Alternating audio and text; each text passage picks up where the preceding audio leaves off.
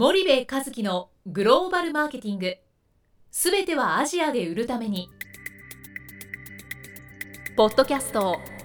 森部和樹のグローバルマーケティング。すべてはアジアで売るためには過去10年間で1000社以上の海外展開の支援を行った森部和樹がグローバルマーケティングを分かりやすく解説します。グローバルマーケティングとは世界のニーズに応えて利益を上げること。アジアで売るためにはものづくりプラスグローバルマーケティングを武器とした戦略を持たなければなりません。日本には素晴らしい企業が多く存在します。その企業とともにアジア市場を目指したい。再びジャパンアズナンバーワンと呼ばれる時代を作りたい森部和樹はそんな思いを持ちながらこの番組を皆様にお届けいたしますこんにちはナビゲーターの東忠夫ですこんにちは森部和樹です。じゃあ森部さんあの今日はあのはい。日本企業の、はいまあ、グローバル戦略っていうところで少し大枠のはい。お話をしたいと思うんですけど、はい。そもそも日本企業が、うん。まあグローバルでうん。そのグローバル先進企業って呼ばれてるところから比べると、うん少し苦戦を,、うんを強いられているようなうん。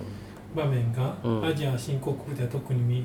受けられると思うんですけど、はい。その理由って森部さんなりにどうお考えになるのかっていうところからうん。お話しいただければと思うんですけども、うん。えーっとそうですね。あの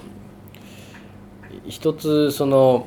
なんだろう。あの究極的なというか、はい一番根幹な本質的なところの話をするとやっぱりチャンネル力なんですよ。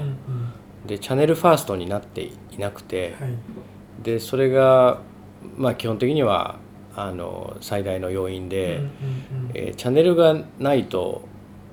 売れないわけじゃないですか。はい。でこれはまあ当然自社チャンネルもあるし、うんうん。他社チャンネルもあるし、うんうん。えーそれは業種業態会社の方針、えーはい戦略によっていろいろ変わってくるんですけど、うん基本的にはやっぱチャンネル力ですよね、はい。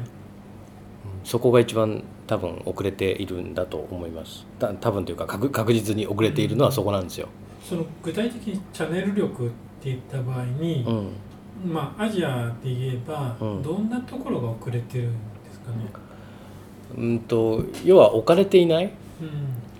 うん。うん、とその流通ししししていない？はい。要は店先に並んでいなかったら絶対売れないじゃないですか。そうですね。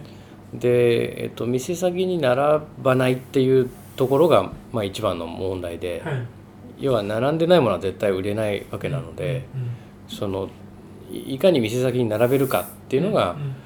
あの一つ。一番重要なことなんですよね。はい。でその考え方としてチャンネルファーストになっていなくてうん。例えばブランドを高めてからだとか、うん。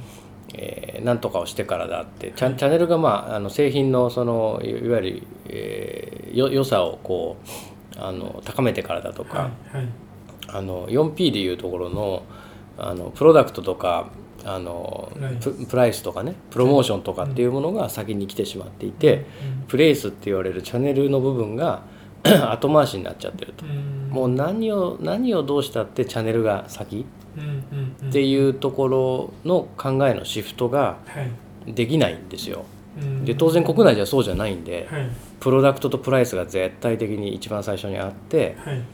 で、えーチャンネルなんていうのはもうもう持ってるものじゃないですか国内だと前提として、だからこんなものはうん戦略でも何でもなくてう、ん。もう企業が当たり前に持っているものだと。うん。だからそこが重要だなんていう発想には陥らないんですよね。うんうんうんうんですけど、まあ、アジアを中心としたあ新興国ではチャンネルがファーストですよっうん。ていうそこですよね。なるほどなるほど。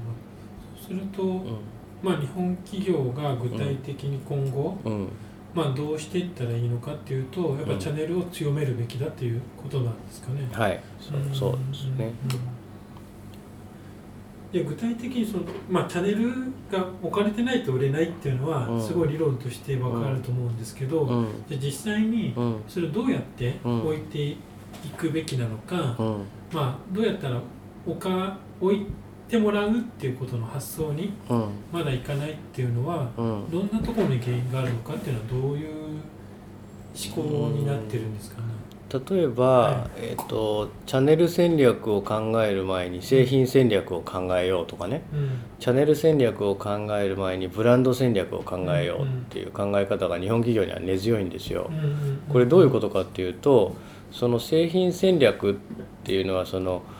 いわゆる現地に合う製品なのどうなのっていうところを先に考えましょうよ。はい、でもう一つが現地でブランドが育たなかったらいくら置いても売れないからブランド戦略先にやりましょうよみたいな話なんですよね。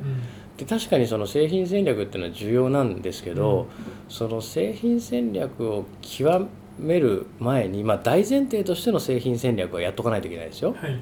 なんですけどそのそれを極めていくのはチャンネルに置いてからなんですよね、置いたと同時に製品戦略を改良していく、はい、よりチャンネルに合ったものより消費者に合ったものに変えていく、でブランドもチャンネルを通じてブランド力を高めていくっていうことをやっていかないといけなくて、えーとまあ、極端な話先にテレビ広告バンバン売って、そのブランドを認知させてからチャンネル戦略やるっていう話じゃないんですよね。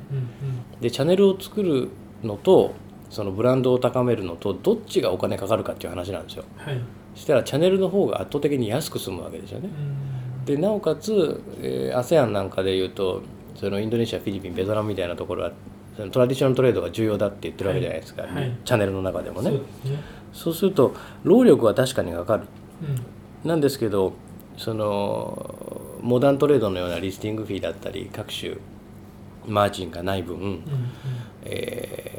コストはかからないんですよね。そうですね。でそうするといかにそのトラディショナルトレードのチャンネルを築きながらそこで、えー、ブランド力を高めていくか、うんうん、えー、もしくはその製品を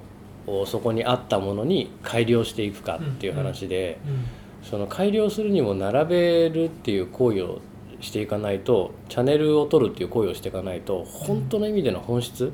は変わっていかないじゃないですか。うんうん我々がその会議室の中でああだこうだって調査結果をベースにね、はい、変えようって言ってるそういう次元のその製品戦略になっちゃうんですよ、うん、でもそうじゃなくて製品戦略はチャンネルに置いたと同時に推し進めていかないと、本質の製品戦略にはならないっていうことは1点、うん、であとブランド力が先かチャンネルが先かって、まあ、卵か鶏かなんですけど、チャンネルを先に取る方が安く済むんですよね、で特にトラディショナルトレードのチャンネルを取ると同時にそこをいかに BTL で、うん、えー、ブランド力をつけていくか、まあ、BTL ってビローザラインのこと言ってるんですけど、はいはい、いわゆるそのプロモーションですよね、うん、そのトラディショナルマスではなく。て、えー、そのトラディショナルトレードを使って、はい、これがどういう商品なのかどうやって食べるのか、うん、えー、どういうふうに食べると美味しいのか、うんうんうんっていうことをこう消費者に伝えていくっていうことをやる、で先進グローバル企業と言われてるユニリーバーとか P&G とか、まあ、ネスレとかジョンソンジョンソンなんかはそうやってきてるんですよ。で日本でも成功しているようなあのエースコックさんとか、えー、ユニチャーフさん、うんえー、そんなところはそうやってきてるんですよね。やっぱマーケットシェアの多いところは絶対チャンネルファースト。であのトラディショナルトレードとモダントレードの比率が明確に出ちゃってる以上、はい、まあ、特にそのさっき言った3カ国では、うん、チャンネルファーストをやらないと難しいですよね。うん、うんっていうのが一つ。だからまあまあか、まあ、この考え方非常にシンプルなんだけど日本だとチャンネルはあるじゃないですか、ね、もうだって売り上げ上がってるわけだから、うん、だからチャンネルが重要だなんてことはね絶対考えないんですよ、うん、それよりも消費者の需要度だ。よりいい製品を、より安く、えー、もしくは高級層高級品だったらよりブランド力を高めるっていう、はい、ここにフォーカスがいくんですよね。で、ね、チャンネルのことなんか絶対考えない、ただあのアジアっていうところに行くには、うん、そもそもチャンネルがないわけで、はい、チャンネルをやっぱり一番最初に考えないとダメよっていうことなんですけどね。なるほどなるほど、うん、そうするとチャンネルを一番にまず考えることが、うん、そのまままあ、まあ、アジア新興国だったりグローバルの戦略の一つになりうるっていうことなんですかね。そうですね、だって製品戦略なんてチャンネル通じてじゃないと本質の製品戦略って絶対できないし、ねうん、じゃあブランド力を高めるために、うん、えー、一番いいのはテレビ CM ずっと流し続けることじゃないですか、ね、マスメディアに対してね。うん。うん、でそのコストっつったら膨大なコストになるわけで、そうするとやっぱりあのユニリーバーなんかも明確に言ってるのはそのトラディショナルトレードのチャンネルを使っていかに自分たちのブランドを,、を作っていくか、うん、えー、いかに自分たちの製品をその現地の消費者の求めてい。る本質に近づけるかって言ってるんですよ。だからそそこはもうあの変わらない今のアジアのその、えー、市場構造から言うと、っていうところだと思いますけどね。わかりました。じゃあ今日はもうそろそろお時間が来ますのでまた次回、はい、よろしくお願いします。はい、お願いします。本日のポッドキャストはいかがでしたか？番組では森部一樹への質問をお待ちしております。ご質問は podcast アットマーク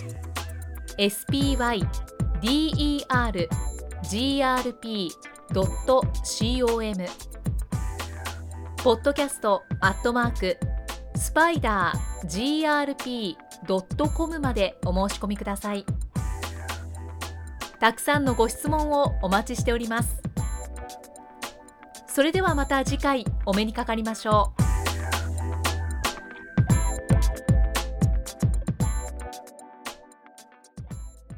森部和樹のグローバルマーケティング